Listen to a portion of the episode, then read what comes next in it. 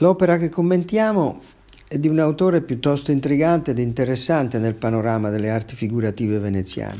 Si tratta di Cagnaccio di San Pietro, un personaggio che attraversa tutte le arti figurative veneziane. Era nato nel 1897 e espone giovanissimo eh, insieme ad altri autori in una mostra di Capesoro intorno agli anni venti.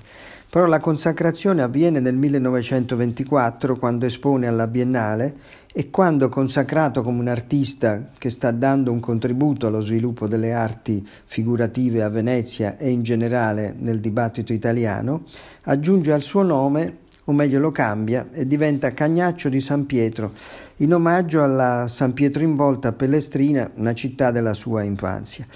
Cagnaccio è sempre un po' schivo ad aderire a movimenti, non aderisce ai movimenti del novecentismo, quelli propagandati dalla Sarfatti, la quale quando Cagnaccio nel 1928 per la Biennale propone un, un'opera dal titolo emblematico Dopo l'orgia, vede la stessa opera essere respinta. E Cagnaccio da quel momento si avvicina ai temi del realismo magico, guarda a Casorati e anche a Guidi, più o meno contemporaneo, e si avvicina a opere di Ubaldo Oppi o di Antonio Donghi.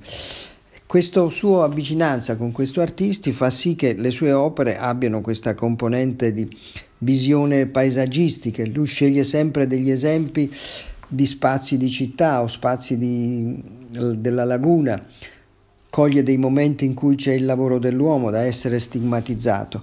È un personaggio intrigante, dunque, che mantiene sempre una sua alterità e una sua autonomia.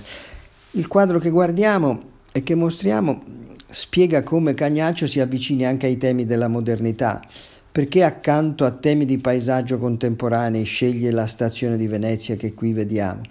La, la fissa nella tematica dei materiali che la compongono, sono dei materiali del tutto nuovi nelle dinamiche veneziane, tant'è che l'opera viene ad avere un certo consenso da parte dei contemporanei.